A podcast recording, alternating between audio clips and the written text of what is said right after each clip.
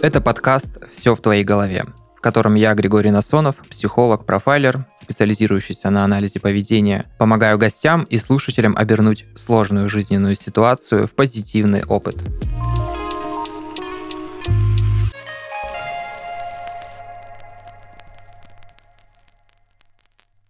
Тревожные расстройства, панические атаки достаточно распространенно уже сейчас встречаются в наше время, и очень важно действительно уделять этому внимание, а не просто проходить мимо. Бывает такое, что вы испытываете беспричинный страх, приступ страха, а может быть даже это проявляется физически в вашем теле, и вы не знаете, что с этим делать, и кажется, что сейчас все будет очень плохо, и, возможно, с вами случится летальный исход. И для того, чтобы разобраться со своими тревожными состояниями, со своими беспокойствами, нужно увидеть, что корень этой проблемы находится в вашей голове.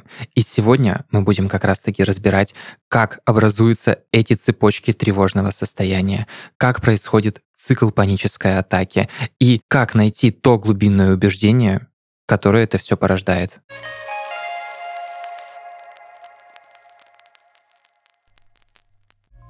Сегодня у меня в гостях Булат. Булат обратился с некоторым тревожным состоянием, с беспокойствами, которые также сказываются на сложном засыпании, с проблемами со сном. Здравствуй, Булат. Здравствуйте. Я верно примерно описал, да, твое обращение? Ну, в целом, да, да. Хорошо.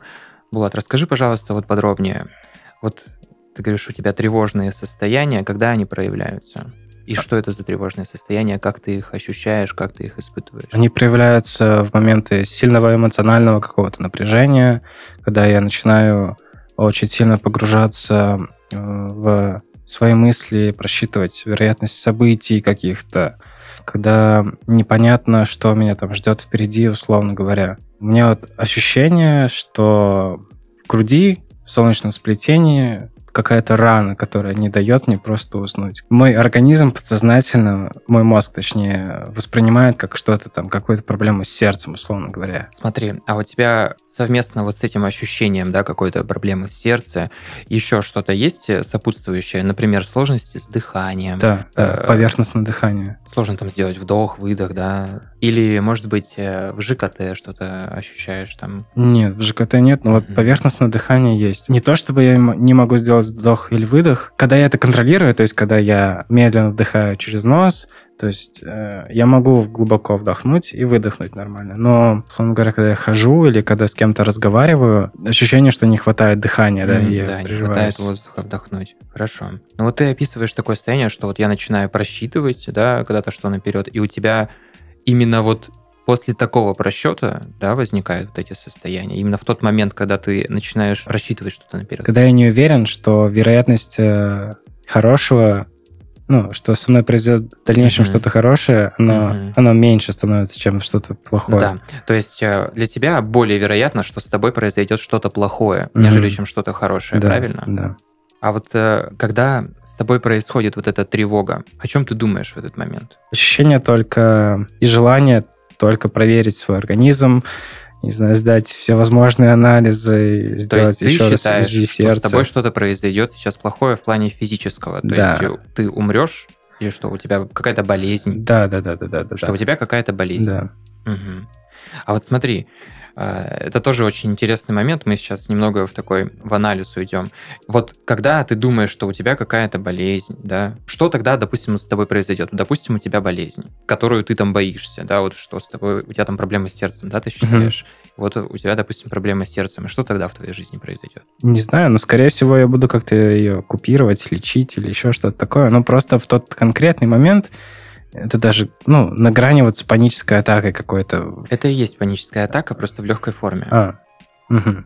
Но у тебя, видимо, были и панические атаки. Ну, у меня были жесткие панические атаки. На каком фоне и как давно? Они были года два, получается, назад. Нет, полтора. Полтора года назад? Да. Как долго они продолжались? Около месяцев, наверное. Но они нарастали. Нарастали, да. Да, они нарастали примерно месяцев 9. То есть где-то в середине был пик, а потом шло на спад? Нет, Или нет. все 9 месяцев это был... Это вот как э, по экспоненте. А как потом после 9 месяцев? Что после произошло? 9 месяцев я начал пить таблетки. Вот эти антидепрессанты, транквилизаторы.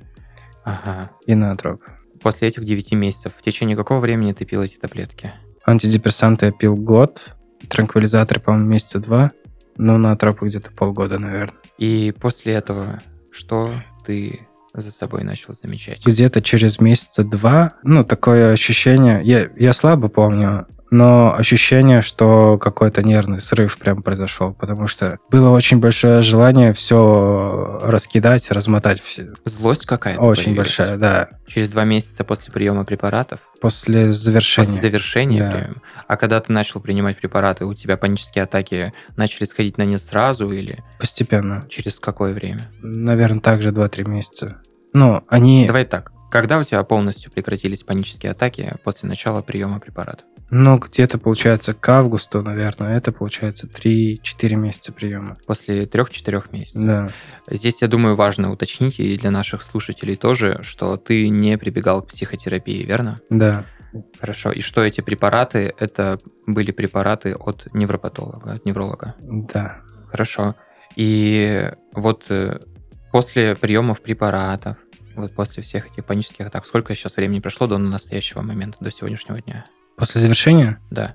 ну, 5 месяцев, получается. Пять месяцев ты не принимаешь никакие Да. препараты. да. Хорошо. И вот за вот эти пять месяцев, что с твоим эмоциональным состоянием? Были ли у тебя какие-то панические атаки снова? Или вот все вот началось с такого тревожного состояния, и это началось вот как раз пять месяцев назад. Вот сейчас этот момент опиши, пожалуйста. Комплекс проблем в том, что я еще очень долго не уходил в отпуск. И как-то вот на фоне всего этого я себя чувствовал, условно говоря, к августу нынешнего года, как э, такая очень сильно сжатая пружина. Прям, ну, неимоверно сильно сжатая. Да, у меня были там резкие смены настроения, апатия, гнев, ну, неоправданный, ярость какая-то. Плюс я еще открыл для себя спортзал, и нет бы дать себе отдохнуть, я еще начал в это время, ну вот с июля где-то до сентября, ходить по четыре раза в неделю в спортзал, и просто А По-моему. почему ты так решил сделать? мне очень сильно нравилось. Ну, мне сейчас нравится, но я понимаю, что это, ну, мою ЦНС просто убивает, по-моему. Ну, а ты говоришь, нет бы дать себе отдохнуть, но я пошел. То есть... э, это я сейчас понимаю. Но Мгм. в тот момент мне казалось, что я, наоборот, так отдыхаю. Ну, м. Что мне так легче становится. И то есть в течение, это получается, если у нас август, это сентябрь-октябрь, это пара месяцев, то есть в течение трех месяцев ты ощущал вот себя как сжатая пружина, да, после приема препаратов, работал, Но я вот в конце августа пошел в отпуск, получается. Мгм. И там мне стало чуть полегче. И вот перед выходом на работу случилось э, вот, этот вот, вот это ощущение топора в груди, вот это вот, ну, поверхностное дыхание, которое держалось, наверное, недели две. Слушай, а вот насколько это похоже на твои панические атаки? Они у меня просто разные были. Ну не, да. ну, вообще не... Ну, ощущение вот этого сжатия в груди, оно было, но э, оно как будто поменяло свою локацию. Про свои вот эти ощущения в плане вот, что тебе страшно, это похоже на твои панические А, атаки? А, ну, вообще, да, да. То есть ты можешь э, соотнести их между собой, что это примерно по восприятию того, что с тобой происходит. Примерно одинаковое М, Да, состояние. да. Да, я тебе могу сразу же сказать, что это и есть, в принципе, продолжение вот этого всего. Мгм. Потому что не было вот этой терапии, Мгм. ну, и не было понятно, что со мной происходит и почему это происходит, и потом как это все предвосхищать, да, вот ты рассказывал, что а, со своей девушкой, да, начинали проговаривать, что с вами происходит, это как-то помогало. Мгм. И из-за того, что не было вот это проработано в самом начале, то есть с психотерапевтом, это вполне очевидно, что это все будет возвращаться. Ну, что таблетки это просто, как ты говоришь, купировали только состояние. Ну да. Вот это примерно было так. Но я тебе сегодня расскажу примерно вот эту природу. Возможно, ты сам уже гуглил или интересовался, или тебе кто-то рассказывал о том, что такое панические атаки, что такое вот такая тревога и как, может быть, с этим работать. Но на всякий случай я сегодня еще освежу это в памяти для того, чтобы ну, лучше с этим справляться. Вообще, панические атаки, тревожное такое расстройство сейчас, в настоящее время, достаточно распространенное, и очень многие люди, они проживают это молча и редко вообще это разговаривают об этом с кем-то. Ну вот, мне вот страшно, и все, я как-то это вот переживу. В действительности, то есть это такое состояние, которое требует работы, да, потому что Мгм. оно, ну, с ним как бы не работается даже хорошо, да, и не живется. Ты в Очень постоянной плохо. тревоге переживаешь, блин, мир кажется опасным.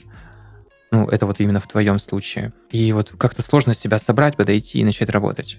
Хотя ты вроде бы помнишь еще отдаленно, что когда-то, еще вот примерно там, может быть, там полтора года назад, да, вообще все было по-другому. Ну вот у меня ощущение, что полтора года назад мне было гораздо хуже. Ну, то есть полтора года назад я раз в неделю прям с периодичностью вызывал скорую, потому что мне казалось, что я, ну, все, на грани смерти и жизни. Мгм. И это вот э, тогда у тебя были какие симптомы? Тоже с сердцем? Да, мне Мгм. казалось, что что-то с сердцем, что-то с головой, ну вот что-то не так работает в моем организме. Мгм. Хорошо. Булата, давай вот сейчас э, попробуем вот так пофантазировать немного. Ну вот смотри, вот все, с сердцем что-то случилось. Что дальше? Но мне казалось, не что-то случилось, а, ну, в смысле, что у меня там какое-то прединфарктное состояние. Так, инфаркт. Окей, инфаркт случается. И что? Ну, я, скорее всего, умираю. Так, Да. и? И все. И как тебе от этого? Ну, так себе. А тебе страшно что? Боль а, от инфаркта? А, или умирать страшно? Ну, скорее всего, и то, и то. Но я не то чтобы... Не то чтобы хочу умереть, да? Не то чтобы я хочу умереть, Мгм. не то чтобы я хочу узнать, как это, ну, насколько больно от инфаркта. Да, смотри, Булат, какая интересная цепочка. И вроде бы ты говоришь, я не хочу умереть, да, и вообще пора знать, что это такое, но тем не менее, ты себя всячески подводишь к тому, чтобы об этом думать и переживать. Хм. Все, чего мы боимся, все, что нам страшно, вот мы, у нас есть страх чего-то, мы почему-то хотим бессознательно, чтобы это с нами произошло. Мгм. Если раскапывать в глубину вот любой такой страх, он с нами случается, ну, в большей степени, ладно, не совсем любой, но в большей степени. Мы боимся того, чего мы хотим, чтобы с нами произошло. То есть, например, если я боюсь, что я заболею, у меня будет какая-то болезнь, то внутри меня бессознательное желание вот этой болезни. Почему-то я вот хочу заболеть. Почему? Мы чего-то хотим, чтобы всегда получать какие-то плюшки и бонусы Мгм. для себя. И вот в данной форме я не вижу никакой другой вообще возможности, кроме как своей болезни получить какие-то плюшки и бонусы в своей жизни. Мгм. Например, если я там заболею, то меня там пожалеют, за мной там будут ухаживать. И вообще это возможность э, легально там, не знаю, лежать, ничего не делать. Это очень поверхностно, базово, Мгм. может быть, даже и не про тебя. Я просто хочу, чтобы ты модель понял. Мгм, Понял. И вот, и тем самым я как бы хочу, по сути, заболеть. Но заболеть не страшно, естественно, потому что по факту-то, когда я сталкиваюсь с реальностью, ну, не хотелось бы болеть. Мгм. Наверное, хотелось бы вот какую-то, может быть, заботу или отдых, или помощь от других людей получить другим способом. Но за счет того, что я вот сейчас так воспринимаю этот мир, я не вижу другого способа, кроме как того, чтобы как-то себе навредить. Навредить себе вот именно вот таким состоянием. Мгм. Это просто мысленно подумать. Давай э, я тебе коротко расскажу про паническую атаку. То есть все, что ты описываешь, вот все свои симптомы, состояния, это все вызвано твоей нервной системой, твоим Мгм. восприятием. Как происходит? Есть определенный цикл. Цикл панической атаки. Мгм. Как он происходит? Есть определенный триггер в твоей ситуации. Это триггер какая-то жизненная ситуация, и у тебя на нее есть реакция. И эта реакция, как правило, она неосознанна. То есть, например, у тебя что-то случилось на работе, в отношениях и так далее. И ты эту реакцию в себе не осознал. Какой-то страх ты, во- во-первых, почувствовал. Что-то у тебя было такого тревожного, что должно было тебя насторожить. Ты это мог в себе в какой-то момент подавить. Это называется точка, где происходит реакция аффекта. Реакция аффекта, она всегда неосознанна. И, как правило, вот это событие из жизни, мы его забываем. Нам сложно его вообще вспомнить. Это вот только в процессе терапии мы можем как-то дойти до того, Хм. на что ты отреагировал именно вот так вот панически и страшно. Но что потом происходит? Тело все равно выдает реакцию страха. Каким образом? При помощи химии. У нас в организме мозг выделяет химию, да, например, за страх точно будет отвечать адреналин, норадреналин. Это вот то, что будет начинать разгонять твою нервную систему. И вот наша нервная система, у нее есть отдел нервной системы, который отвечает за автоматические вообще реакции. То есть у тебя просто какое-то бессознательное чувство беспокойства есть, и ты начинаешь разгонять это при помощи своей биохимии внутри организма, и реагируют наши ткани. В панических атаках какие в основном органы реагируют? Это сердце, это легкие, ощущение покалывания в груди, угу. кажется, что у меня проблемы с сердцем, сложно вдохнуть, кажется, что у меня проблемы с легкими. И также распространен достаточно симптом, это расстройство желудочно-кишечного тракта, покалывание в кишечнике, вот такие вот моменты, живот где-то болит, это все тоже признаки вот этого расстройства нервного. А по факту что это такое? Вот есть определенная реакция, разогналась биохимия твоя, все вот эти химические вещества, которые активируют нервную систему, разогнались, не разлились по твоему телу и начали сигналить в твои органы, в сердце, в кишечник, в легкие. Вот. И что дальше идет? Как, как продолжается цикл панической атаки? Дальше ты начинаешь вот эти симптомы как-то уже воспринимать. Дальше идет твоя реакция на них. И вот здесь мы попадаем в петлю. Угу тот момент, когда твоя реакция на эти симптомы начинается такая, что это у меня инфаркт, mm. это у меня проблема, я сейчас, может быть, умру или со мной что-то произойдет плохое, все, ты начинаешь следующий цикл интерпретировать эти симптомы, ты их уже начинаешь описывать для себя каким-то образом. Ты вот киваешь, да, да то есть да. ты прям про себя, да, это да, слышишь? Да, да, да. Вот очень важно вот этот цикл панической атаки, его знать. Для чего? Для того, чтобы потом, в следующий раз, когда с тобой это происходит, ты мог бы его видеть со стороны, что со мной происходит. Вот, ты уже начинаешь видеть картину целиком. Ага, я сейчас интерпретирую этот симптом как что-то там больное, плохое для себя. В последний раз это не помогло. Да. Я, я это все понимал, угу. и там вот это вот э, покалывание в груди, оно сначала было условно маленьким. Я лежал просто перед сном, и мне немножко покалывало в груди. Я даже этого не замечал поначалу. Я уже вот собирался спать, и вот мне чуть-чуть не хватило, чтобы уснуть. Я сконцентрировался на этом покалывании груди, и так его эм, разогнал. Да, что просто не смог еще до недели ходить. Так ну, вот это и была ошибка. Твоя концентрация на вот этом э, покалывании груди. Для тебя же покалывание в груди это сейчас триггер более определенный. Угу. И ты решил на нем сфокусироваться. Кто тебя такому научил? Ну вот ты посмотри логически, ты будешь фокусироваться на своем триггере, ты будешь решать проблему, которая возникла в твоем восприятии этого триггера, или же ты будешь разгонять сам этот триггер по своему организму? Это не то, чтобы произошло как-то, ну, с... нет, это сознательно, конечно, но я не то, чтобы это хотел, просто так получилось. А, классно будет э, тоже такой момент, вот когда вот всегда так получилось, вот получилось, вот это вот все, вот эти вот все лось, это всегда признак э, сброшенной ответственности угу. за свои реакции, за свои поступки и последствия этих поступков. Как может быть, что вот так получилось, что у меня разогнана нервная система? Но это же очевидно, что я ее разогнал, да? Да, но она... Само же этот не бывает. Я не, там, не убирал тренировки из своей жизни во время отпуска, не переставал думать о работе во время отпуска, и она была на взводе. И да, вот... да, вот ты абсолютно верно описываешь. Чем у тебя больше разогнана нервная система, тебе достаточно маленького щелчка, чтобы дальше запустить паническую атаку, по предыдущим рельсам. Вот это mm-hmm. тоже важный момент. В нашем мозгу остаются эти моменты в памяти на уровне нейронных связей. То есть это как железные пути, по которым mm-hmm. поезда идут. И когда ты работаешь с панической атакой, ты вот эти железные пути ты как бы демонтируешь. Но если ты их купировал, угу. то тебе достаточно дать только какой-то мощный заряд, как ты вот говоришь, в виде разогнанной нервной системы, чтобы снова запустить этот поезд по тем же самым путям, по которым это все ходило по которым это все ходило еще до того, когда ты начал принимать какие-то таблетки. Понял, да? То есть это да. все те же самые железные дороги у тебя остались в голове. Все в твоей голове. Согласен? Согласен. Вот когда ты вот э, уже немножко вот так вот это воспринимаешь свою ситуацию, начинаешь ее так со стороны смотреть, насколько тебе вот легче ее воспринимать хотя бы со стороны? Не, мы не говорим сейчас про переживания. Переживания, они все равно сейчас будут интенсивны. Mm-hmm. А именно вот само восприятие. Тебе удалось немного шире увидеть уже на этом этапе? Ну да, после того, как это состояние заканчивается, ты в любом случае как-то его пытаешься анализировать и, ну, и сейчас, тем более, да, мне там, я с улыбкой могу это воспринимать.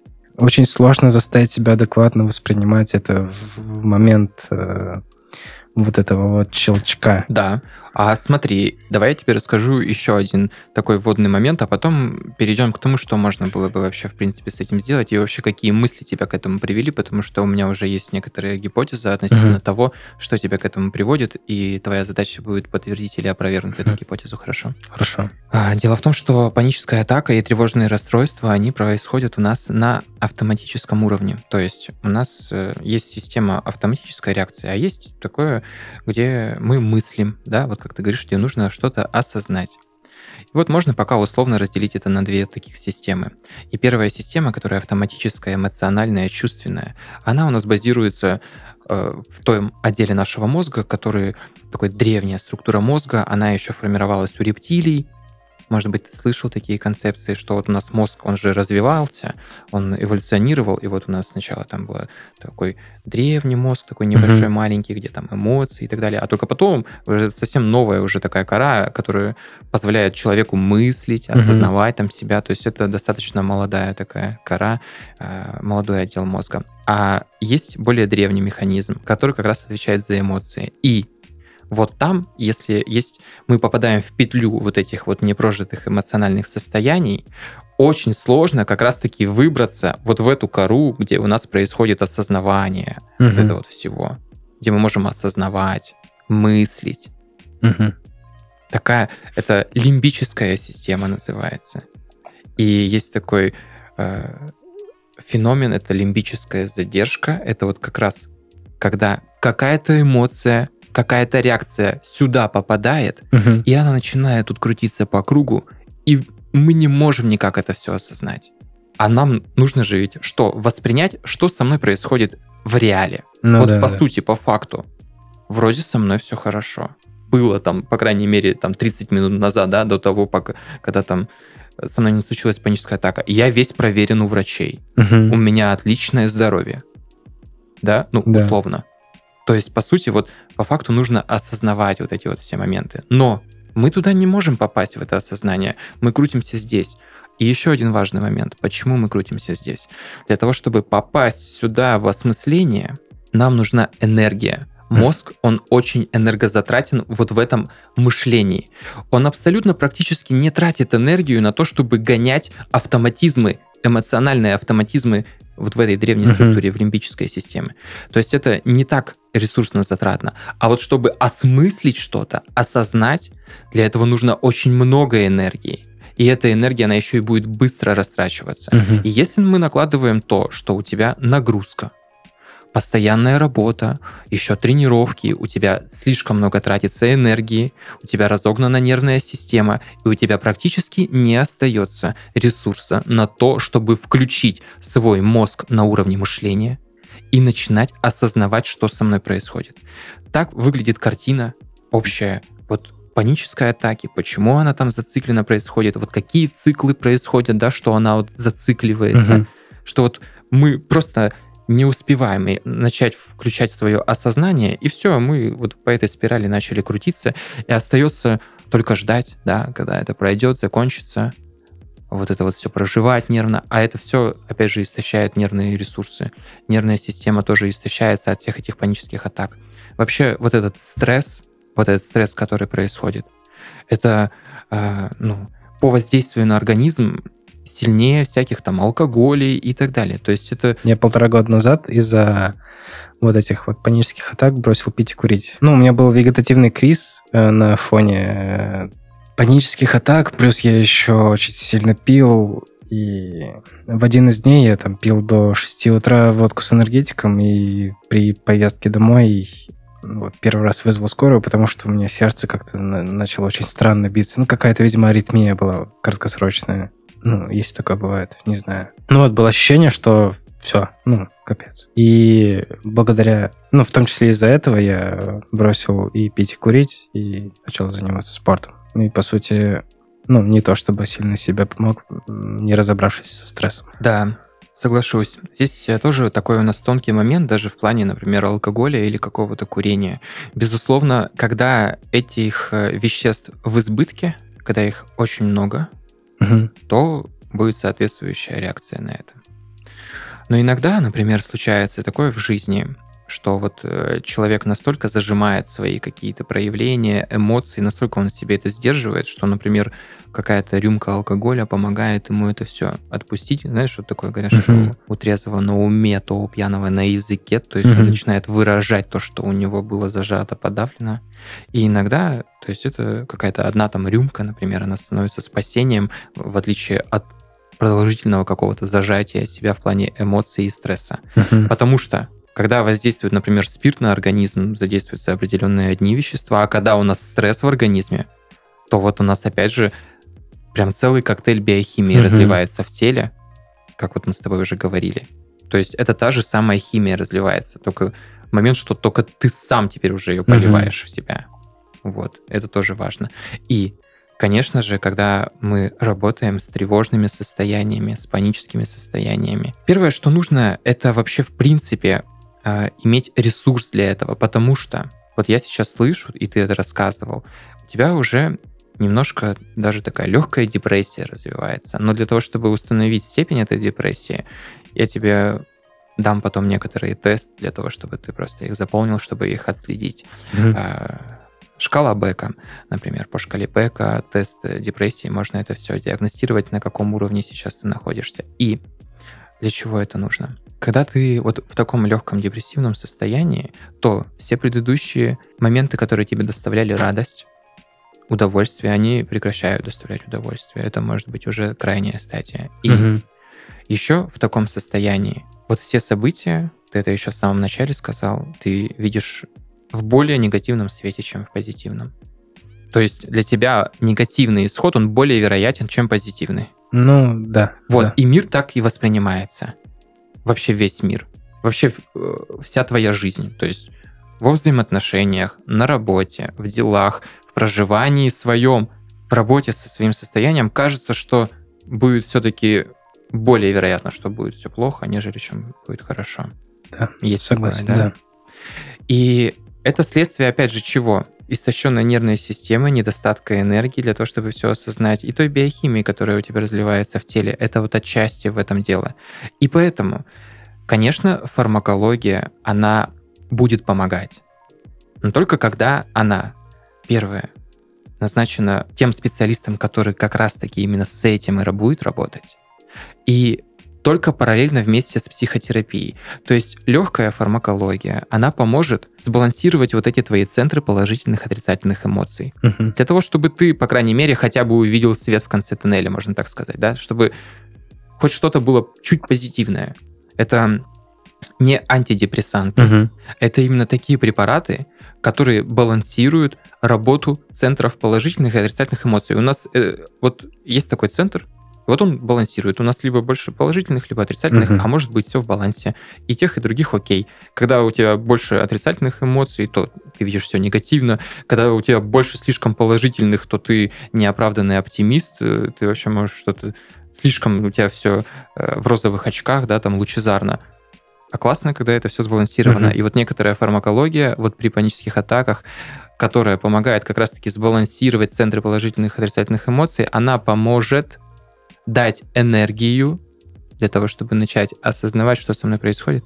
А психотерапия, она поможет увидеть причины вот твоих каких-то реакций, то есть увидеть те реакции, которые порождают это твое такое состояние. Uh-huh. Угу. Вот скажи, пожалуйста, мы, мы сейчас пойдем именно вот в твою реакцию, и хочу обсудить тут несколько моментов. А вот на данном этапе, что вот ты для себя уже такого, может быть, ценного услышал, отметил, что касается твоей ситуации? Попробуй вспомнить и вот проговори. Это очень важно, потому что ты сейчас начинаешь это записывать себе, эту информацию. Ну, для меня важно, я думаю, дать, э, во-первых, отдых какой-то нервной системе, ну, уменьшить количество нагрузки, хотя бы физической в, в неделю в часах. Как-то, блин, я не знаю, как это объяснить. Попробуй просто вот я тебе могу помочь раскрутить. А говори, о чем думаешь, что за мысли у тебя? Ну, мысли у меня такие, что мне кажется, что э, надо как-то э, расслабиться. Угу. Вот, перестать стрессовать. Так. Там, возможно, ну невозможно, а точно пойти к психотерапевту, как-то корректировать свое состояние фармакологии без транквилизаторов, возможно, и сильных антидепрессантов. Я бы сходил на массаж. Угу. Вот я как раз хотел тебе дополнить это, потому что сейчас это прям будет наверняка Угу. полезно. Воздействие через тело, Угу. мышечная релаксация. То есть, вот поскольку твоя внутренняя биохимия, твоя нервная система изнутри все это запускает, ну ты это запускаешь, но бессознательно, тогда мы будем говорить, то, соответственно, воздействие такое же, вот механическое, Мгм. бессознательное снаружи, это тоже будет помогать сейчас. То есть мышечная релаксация, она будет помогать, когда ты будешь это делать комплексно. То есть, когда у тебя расслабляются мышцы, все равно какие-то нервные пути тоже немножко раскатываются, и ты становишься более спокойным. Мгм. Но мы еще в конце подытожим, что можно было бы сделать. А сейчас я хочу э, подчеркнуть вот такую мысль твою, которую ты озвучил, и она будет одним из корней, одним из корней твоего состояния. Мгм. Непонятно, что меня ждет впереди, твои слова. Да. Страх неизвестного. Да. И что в большей вероятности логически вытекает из твоего состояния, что это что-то плохое в итоге это будет. Да. Мгм. А почему бы ты... Давай вот такой будет каверзный вопрос. Почему ты хочешь, чтобы с тобой плохое это что случилось? Я не хочу, я наоборот хочу, чтобы все было хорошо. Мгм. Ну смотри, тем не менее, вот у тебя есть ситуация какая-то, например, какая ближайшая ситуация, что ты непонятно, что там тебя ждет впереди, у тебя есть беспокойство по поводу этой ситуации. Но сейчас уже, ну, такой ситуации нету, но вот была с работой. Я не понимал, остаюсь ли я в проекте или я ухожу. Так, как в итоге решилось? В итоге решилось все хорошо. Даже прекрасно. Что-то пошло не по плану, да? Да. У меня постоянный э, страх еще того, что я топчусь на месте. Ну, сфера, в которой я работаю, она очень активно развивается. И motion дизайн, и дизайн в принципе, это условно та сфера, где, чтобы стоять на месте, тебе нужно бежать. Ну вот, как-то так я ее воспринимаю. Расскажи, пожалуйста, например, в какой сфере можно развиваться, когда ты стоишь на месте? Да ни в какой. Мгм. То есть это не исключительная какая-то сфера. Да. да. Вот смотри, что происходит, да?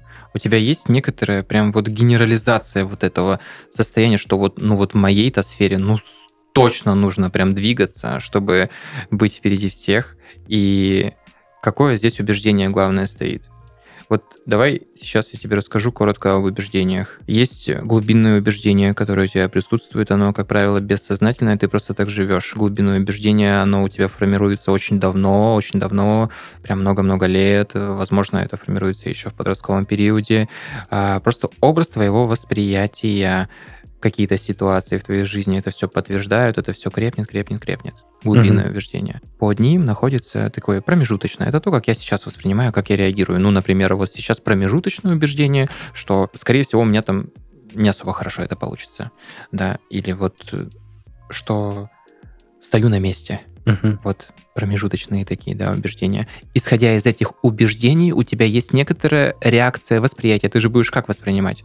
Ну, как-то реагировать. Только исходя из того, э, как ты видишь этот мир. То Ну есть, да. если ты видишь, что вот как ты вот свою паническую атаку интерпретируешь, ну, ты вот видишь, что с тобой сейчас вот все сердце в груди там Мгм. колет, все, погнали, погнали раскручивать, все, так, такая будет реакция. Соответственно, есть после этих убеждений есть реакция, эмоция, да, и поведение твое. Твое поведение, оно складывается, соответственно, из чего? Из того, как я реагирую на какие-то Да, внешние... да, а твоя реакция, это вот что получается? Вот это вот я тебе рассказывал. Что лежит в корне твоей А, реакции? глубинное убеждение? Глубинное убеждение. Наверное, да. Вот, опять же, очень важно видеть эту систему, эту структуру. Как вы, Мгм.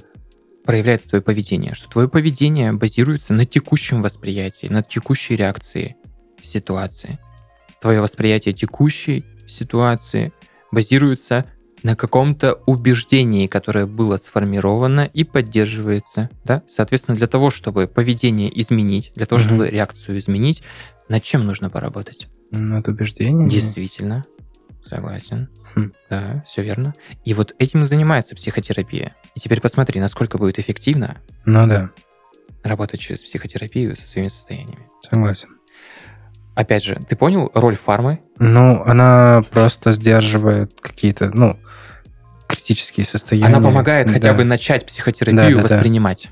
Мгм. Вот, ну, если мы говорим именно про твое состояние, я Мгм. сейчас не говорю вообще про любой случай. Эм, То есть фармакология, она должна помочь воспринимать психотерапию, начать работать с ней, в ней. Мгм. А вот там мы уже работаем с нашими убеждениями. Круто. И вот э, одни из главных убеждений глубинных, которые у тебя сейчас есть, ну, во-первых, мир опасен, Мгм.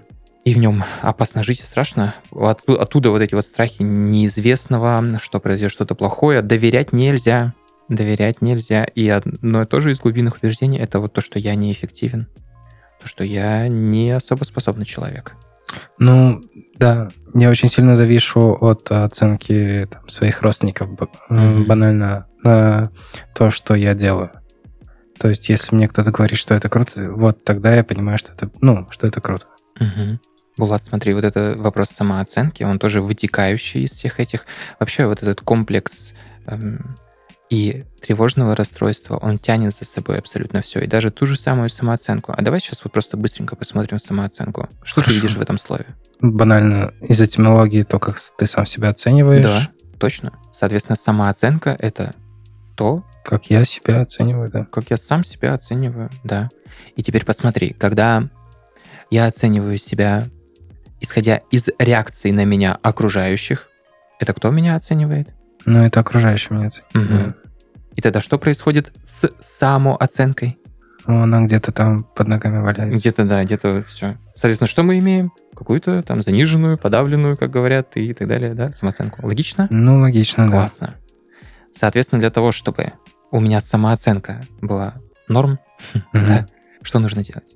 Не знаю, там, любить себя, вот это вот Да всё. просто посмотри этимологию, как ты говоришь. А, начать себя оценивать? Ну, а конечно. как?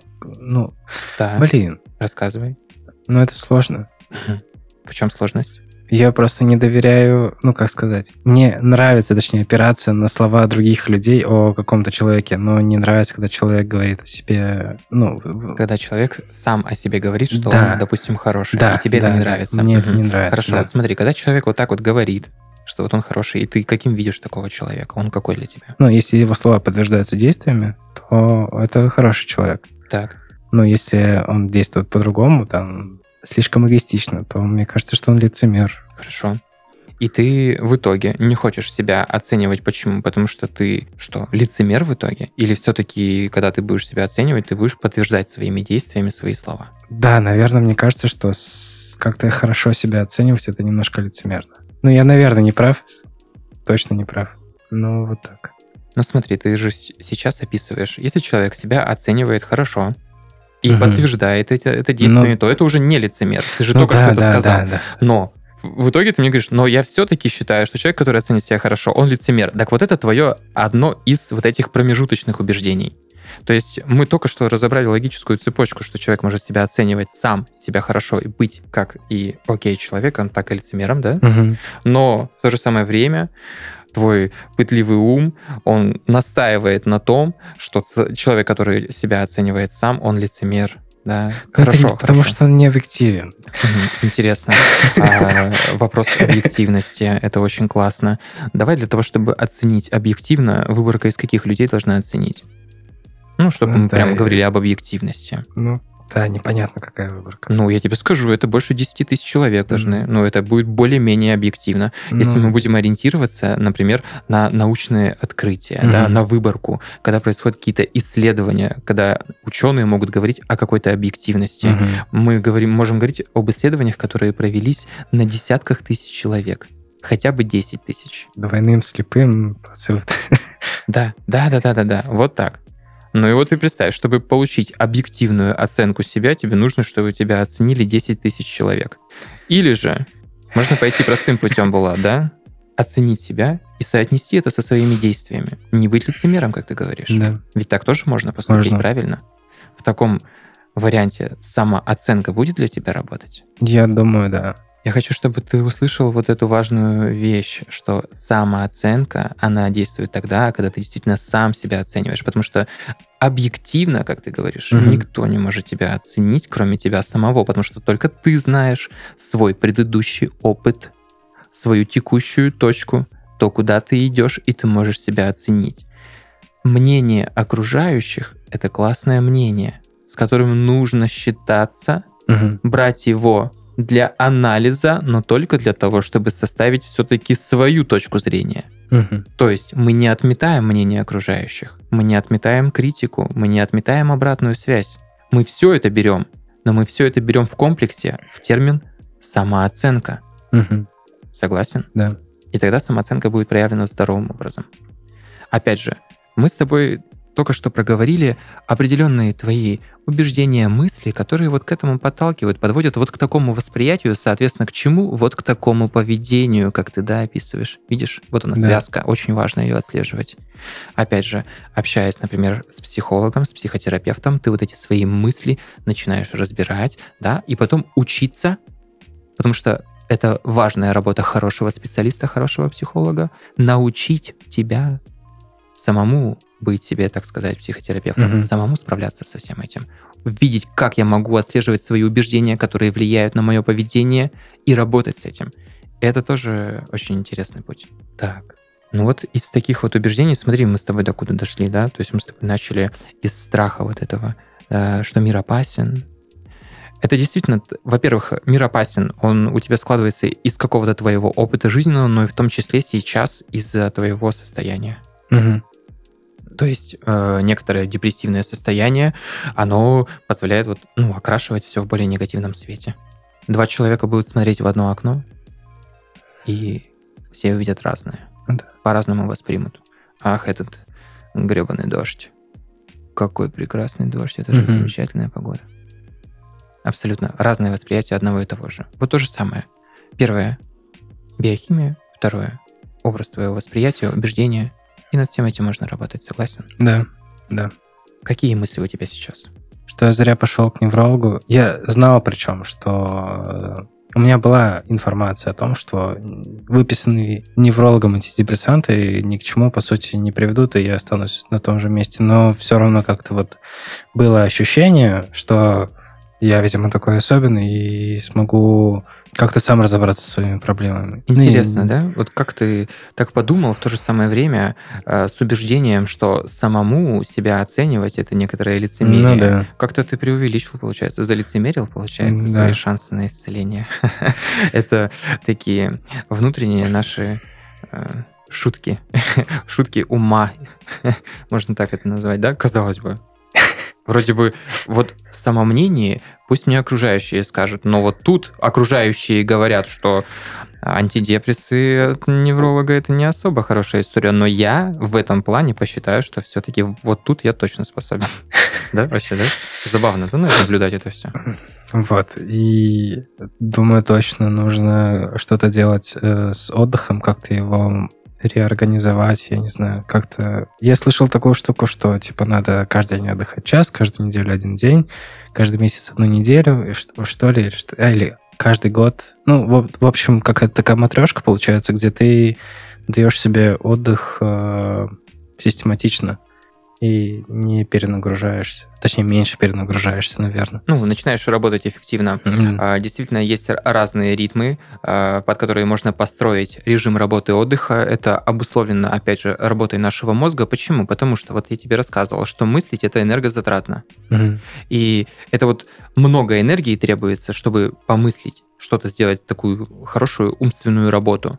И в то же самое время эта энергия очень быстро растрачивается. Mm-hmm. И, и нужно накопление. И поэтому база нейрофизиологии о том, вот эти вот ритмы работы мозга.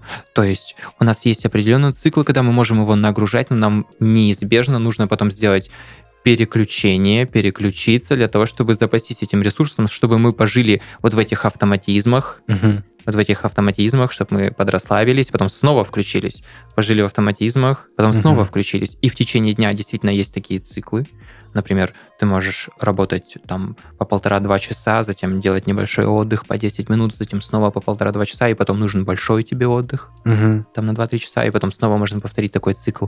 Точно так же можно проецировать это на одну неделю, соответственно, на один месяц. И вот так вот можно выстроить да, определенный цикл работы, отдыха. Да, действительно будет это работать. Почему? Потому что это будет работать на уровне твоей нейрофизиологии поведения. И да, это один из аспектов, который тоже может помочь. А, Опять же, вот эта мышечная релаксация, да, на данном Мгм. этапе, она крайне будет полезна. И можно будет загуглить э, техники mindfulness. Это сейчас достаточно доказательные техники, Мгм. можно так сказать, осознанные медитации. Это техники, Мгм. это и учеными, и подтвержденный способ на большой выборке. Мы сегодня как раз говорили о том, что такое объективное, необъективное. Да, действительно, это доказанный метод.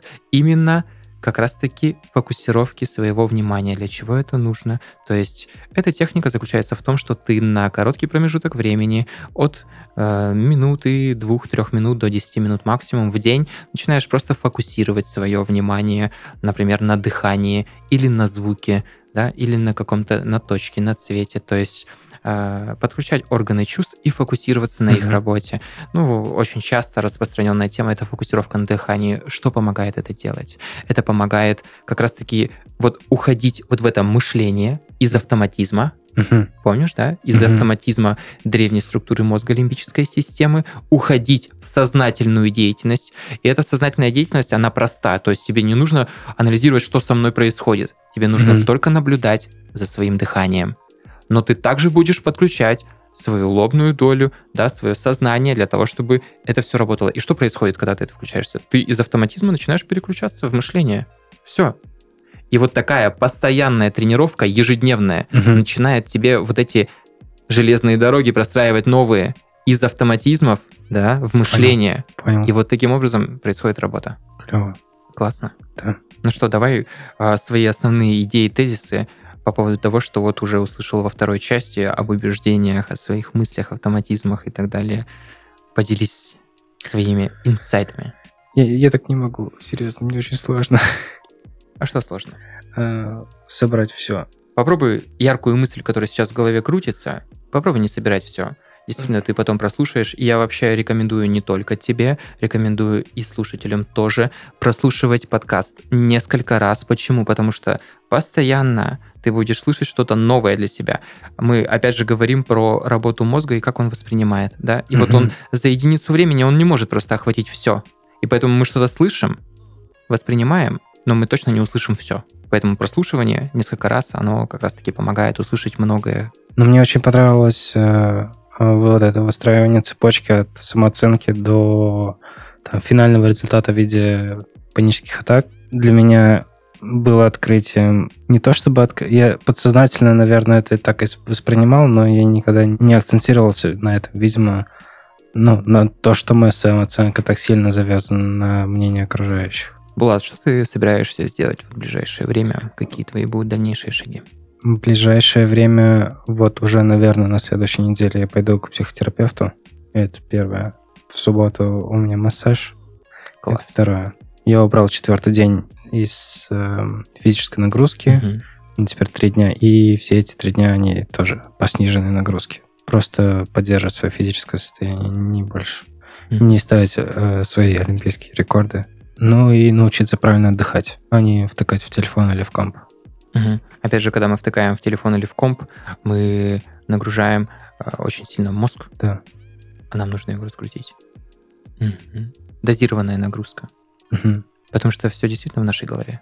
И все физические состояния. Увидел, да, цикл панической атаки, что Да. даже на уровне тела, на Мгм. уровне тела, то, что боль, которую ты чувствуешь, все в нашей голове. Наш образ восприятия, мысли запускает биохимию, Мгм. мы в итоге это чувствуем. Убеждения, которые стоят в корне нашего поведения, они в нашей голове. Да. Береги голову, Булат. Хорошо. Спасибо тебе большое, что ты делился. Это действительно было ценно. Я думаю, что это одинаково ценно для наших слушателей, потому что когда кто-то один решается и достаточно смел, чтобы поделиться своей внутренней правдой, это также является и правдой для другого человека, который это слушает. И это очень важно, потому что другой тоже слышит свою правду в этом. Поэтому благодарю тебя. Спасибо тебе. Я сделал как будто такой небольшой рестарт, Да. перезагрузочку. Переключил, по крайней мере, свое Да. внимание, увидел, как это работает, для того, чтобы провести работу. Но впереди еще все равно стоит работа. Да. Это нужно будет повторять из раза в раз.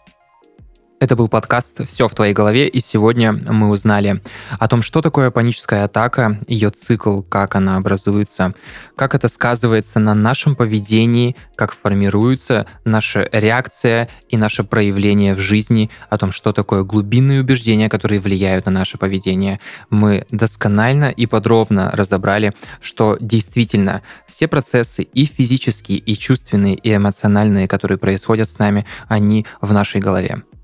Подписывайтесь на наши социальные сети, делитесь опытом в комментариях или присылайте свои истории к нам на почту. Ссылки в описании. Увидимся на следующем сеансе.